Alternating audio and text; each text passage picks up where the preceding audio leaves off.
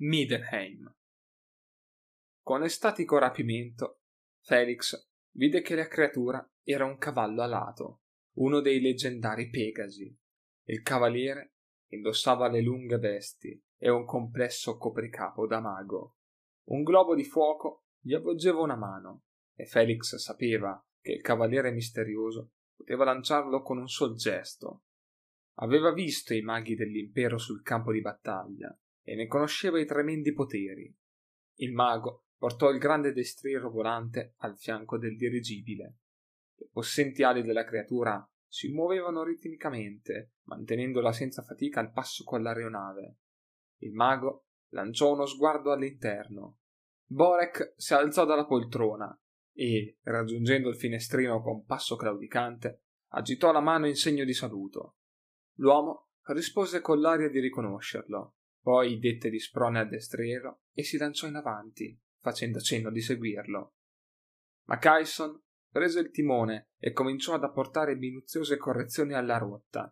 Il dirigibile rispose ai comandi, perdendo rapidamente quota e velocità mentre scendevano verso i pinnacoli della cittadella.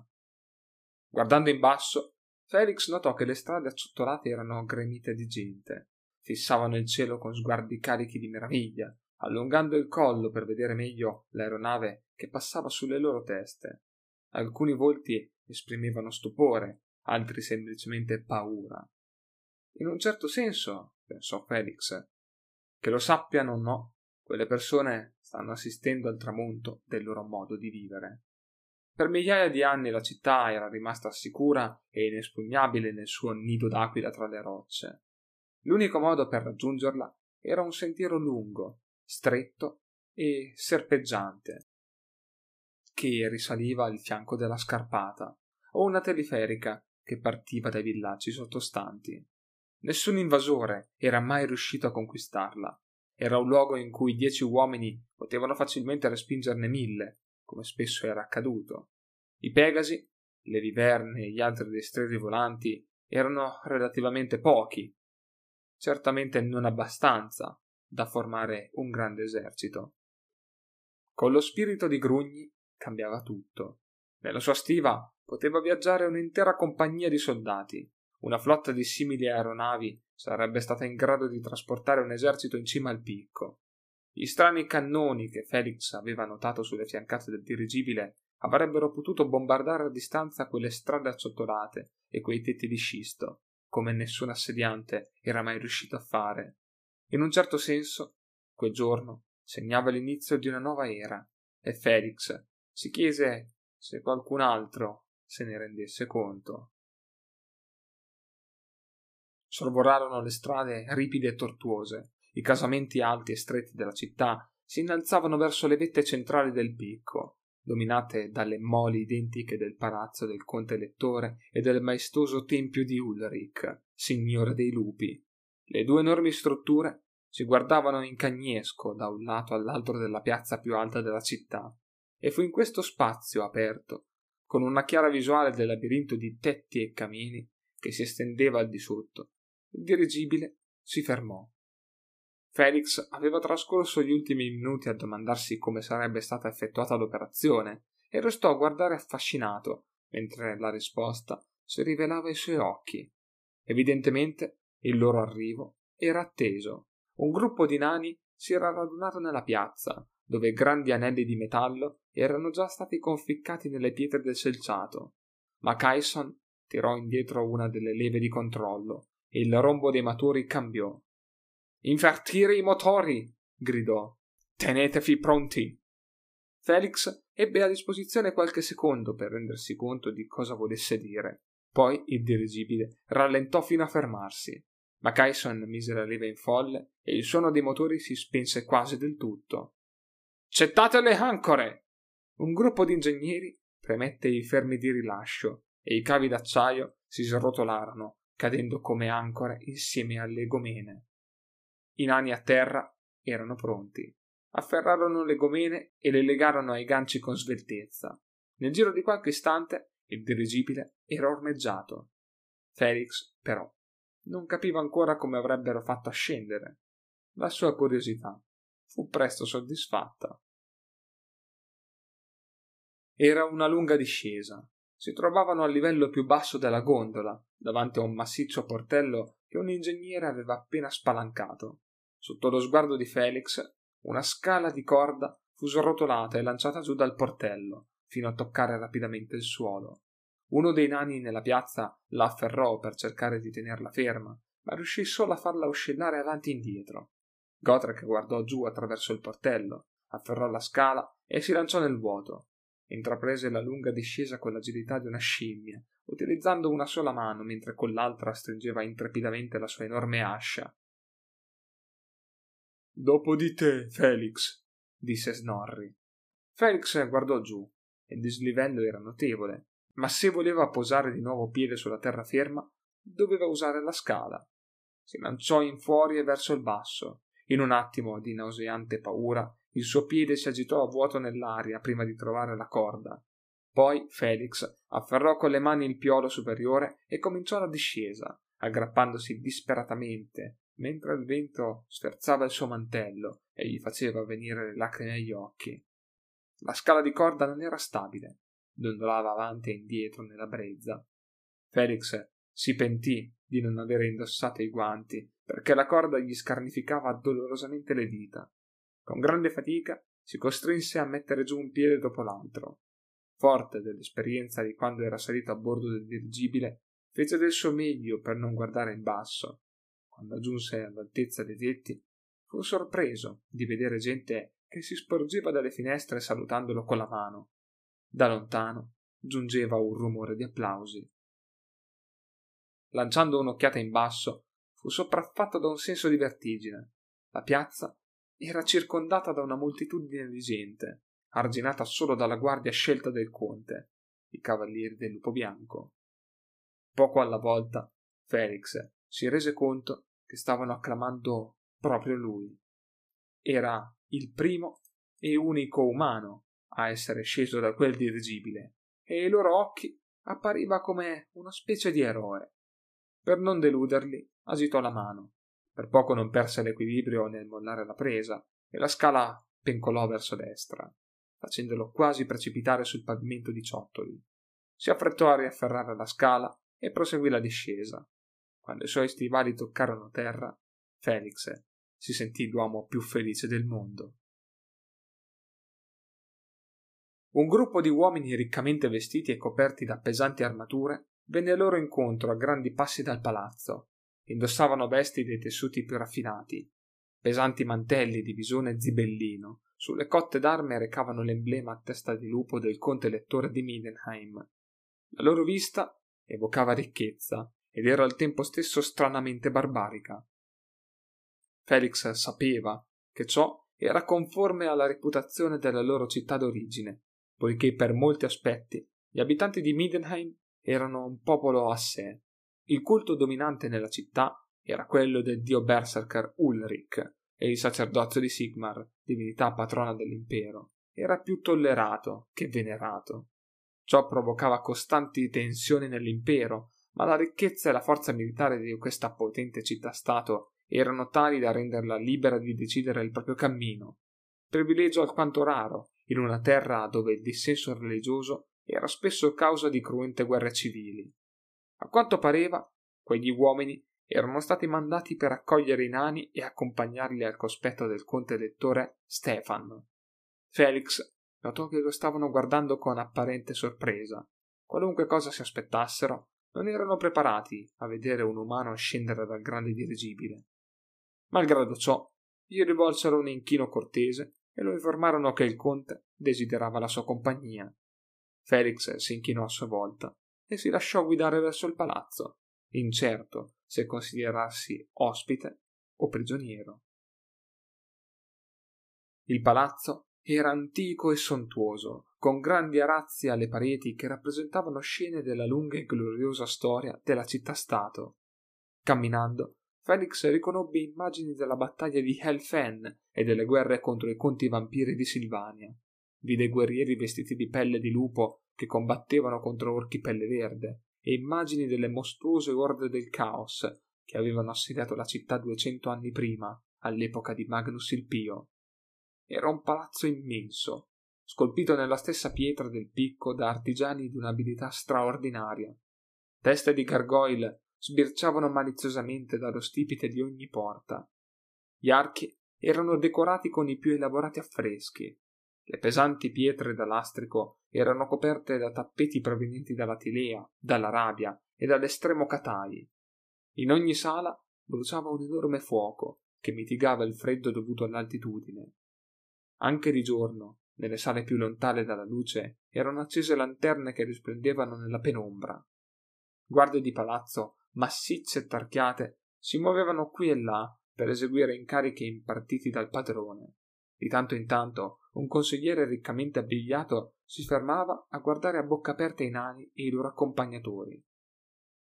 Fu così, lasciandosi dietro una scia di strano silenzio, che Felix e gli altri fecero il loro ingresso nella sala del trono del conte elettore di Midenheim, trovandosi faccia a faccia con l'esile, potente figura che sedeva eretta sul trono dei lupi. Felix vide altri gruppi di persone tutto intorno al trono, per lo più uomini anziani e barbuti, che dovevano essere consiglieri. Due figure, però, si distinguevano dalle altre.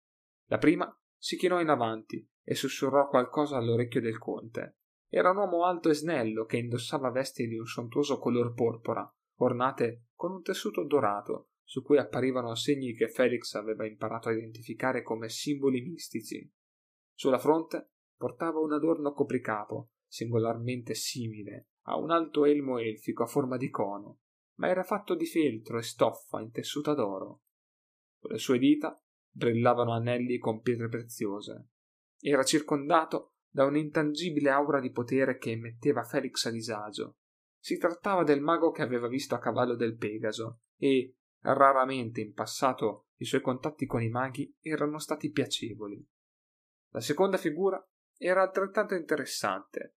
Stava in piedi proprio sotto la pedana del trono, una donna, probabilmente bella, che a Felix sembrò quasi alta come lui. Non indossava un abito di corte come le altre dame, ma un giustacuore di pelle senza maniche, su una camicia bianca di vino, calzoni di cuoio fermati in vita da una cintura borchiata dello stesso materiale e alti stivali da equitazione che le avvolgevano le lunghe gambe. Portava i capelli biondo cenere rasati, quasi a zero, e due spade inguainate alla vita sottile. Teneva la schiena eretta e il mento sollevato all'indietro. Aveva un'aria che richiamava terre lontane, luoghi esotici. Sentendosi osservata, la donna si voltò e lanciò uno sguardo a Felix. I nani si inchinarono davanti al trono del conte e cominciarono le loro elaborate presentazioni. Il conte Stefan li interruppe abbastanza cortesemente, ma con l'atteggiamento del militare che non ha tempo per i discorsi prolissi. In piedi accanto a Gotrek e Snorri, Felix fece il migliore inchino di cui era capace. Un guizzo di interesse attraversò gli occhi del conte nel notare la presenza di un umano tra i nani. Poi il governante tornò a rivolgere la sua attenzione a Borek. I nostri cancellieri hanno preparato i beni che hai chiesto per trasferirli sulla vostra aeronave, disse il conte Stefan. Felix dedusse dall'espressione di Olgar che di qualunque cosa si trattasse, quei beni dovevano essere costati un bel gruzzolo. L'avaro appariva pallido e infelice come un uomo che ha subito l'amputazione. Ti ringrazio, nobile signore, e apprezzo una tale attestazione dell'antica amicizia che lega i nostri popoli. Il conte sorrise come se Borek fosse un vecchio amico a cui era lietissimo di fare un regalo. Felix lo guardò e con una certa sorpresa si ritrovò a guardare dritto negli occhi azzurri della donna sotto la pedana. Doveva avere più o meno la sua età. A differenza delle nobili donne, era abbronzata in viso, aveva zigomi alti e labbra larghe, che le conferivano una bellezza decisamente esotica. Felix dedusse che non era originaria dell'impero, la ragazza lo osservò, con la testa piegata di lato. Felix non era avvezzo a essere guardato da una donna in modo così diretto e penetrante, ma si sforzò di sostenere il suo sguardo. Lei gli rivolse un sorriso malizioso. Ora voglio sapere della vostra straordinaria aeronave e della missione. Stava dicendo il conte elettore Stefan. Borek si guardò intorno con aria eloquente. Volentieri, eccellenza, ma di certe cose è meglio discutere in privato. Il conte ispezionò la vasta sala delle udienze, affollata di lacchè, guardie e tirapiedi. Poi fece un cenno d'intesa e batté le mani. Ciambellano, desidero parlare in privato al nobile Borek. Fa portare vino e cibarie ai miei appartamenti. Il ciambellano fece un inchino e senza ulteriori cerimonie il conte Stefan si alzò, scese dalla pedana e offrì il braccio a Borek. Prima che Felix se ne rendesse conto, la sala delle udienze cominciò a svuotarsi. Nel giro di pochi secondi erano rimasti solo lui e gli altri nani. Si voltò verso Barek. Il giovane nano si strinse nelle spalle. Chi erano il mago e la ragazza? chiese Felix. I nostri passeggeri, credo, rispose Varek. Passeggeri? Al momento opportuno saranno loro stessi o mio zio a dirti di più, ne sono certo. Come rendendosi conto di aver parlato troppo, Varek sgattaiolò fuori dalla stanza, lasciando Felix solo con Godric, Snorri, Olger e Macaisson. Io abbandono la spedizione, disse Olger all'improvviso. Mi piacerebbe restare con voi, ma ho affari da trattare per conto del mio clan qui a Midenheim. Buona fortuna e riportate indietro l'oro. Dopo un inchino, uscì con passo pesante. Che liberazione! disse Gotrek beffardo. Snorri pensa che il vecchio sbiroccio abbia paura, disse Snorri. Perché non dovrebbe? Pensò Felix. Cominciava a sospettare che l'avaro fosse il più ragionevole tra i nani. Andiamo a cercare un po' di birra, disse Gotrek. Felix si fermò a comprare una pasta da un venditore ambulante. Restò un attimo a contemplare la strada, felice di trovarsi di nuovo in una città umana, compiaciuto dalle folle che brulicavano tutt'intorno. Sulla sua testa si stagliavano gli alti caseggiati di Middenheim. Le strade, strette e tortuose, erano piene di gente, giocolieri che lanciavano in aria palle multicolori, acrobati impegnati in salti mortali, uomini sui trampoli che torreggiavano sulla folla con i loro abiti sgargianti, rulli di tamburi, suoni di cornamuse, cenciosi mendicanti che propendevano le mani sudice, l'aria pervasa dagli odori di pollo arrosto, di torte appena sfornate e del contenuto dei pozzi neri. Felix teneva una mano sul borsellino e l'altra sull'elsa della spada poiché conosceva bene le insidie e i predatori della vita urbana. Ladri, tagliaborse e rapinatori armati erano fin troppo comuni. Bambini dalla faccia sporca lo guardavano con occhi rapaci. Qui e là, guerrieri con le cotte d'arme dalle guardie si muovevano tra la folla. Ehi, bello, vuoi divertirti un po'? Donne imbellettate lo salutavano con la mano dagli usci di case scalcinate. Una di loro agitò lievemente il bacino in una parodia di sensualità. Felix distolse lo sguardo e tirò dritto. Per un attimo ricordò la donna che aveva visto a palazzo, ma accantonò subito il pensiero. Avrebbe avuto tempo per conoscerla durante il viaggio. Un ubriaco uscì barcollando da una taverna e gli finì addosso. Felix sentì il fiato impregnato di birra, poi le dita che cercavano a tentoni il suo borsellino sollevò il ginocchio e lo piantò nell'inguine dell'aspirante borsaiolo. L'uomo si accasciò. Presto! Questo poveraccio si sente male! gridò Felix e scavalcò il corpo disteso. I passanti piombarono sul finto ubriacone come lupi su un cervo malato. Felix si dileguò rapidamente tra la folla, prima che le guardie si accorgessero dello scompiglio. Sorrise era bello tornare alla civiltà, essere circondato dal suo popolo. Era bello avere un po' di tempo per se stesso. Era contento di avere una giornata libera, mentre Borek parlava con il conte e i nani ingegneri caricavano i barili d'olio nero a bordo del dirigibile. Gotrak e Snorri erano andati in una taverna nei bassi fondi, ma Felix non aveva voglia di passare la giornata a bere. Il ricordo dell'ultima terribile sbornia era ancora troppo fresco, così aveva deciso di fare un giro in città prima di riunirsi con gli sventratori. Era certo che non avrebbe avuto difficoltà a trovare la taverna del lupo e dell'avvoltoio. Non doveva tornare al dirigibile prima dell'alba, aveva tutto il tempo per fare bisboccia, se gliene veniva voglia. Scosse il capo con rassegnazione. Chissà dove, chissà come, durante il volo verso Middenheim, doveva aver maturato la decisione di accompagnare i nani. Non era sicuro del motivo, data l'indubbia pericolosità della missione. D'altra parte, forse la ragione era proprio quella. Se avesse voluto una vita tranquilla e sicura, ora si sarebbe trovato ad Aldorf a lavorare nel reparto contabilità della ditta del padre. A un certo punto delle sue peregrinazioni con Gotrek aveva iniziato ad apprezzare la vita dell'avventuriero mercenario e vagabondo, e ora dubitava di poter tornare indietro, anche se lo avesse voluto. Con l'impresa cominciava ad alimentarsi da sola. Il semplice trovarsi a bordo del dirigibile gli dava una sensazione di autentica euforia.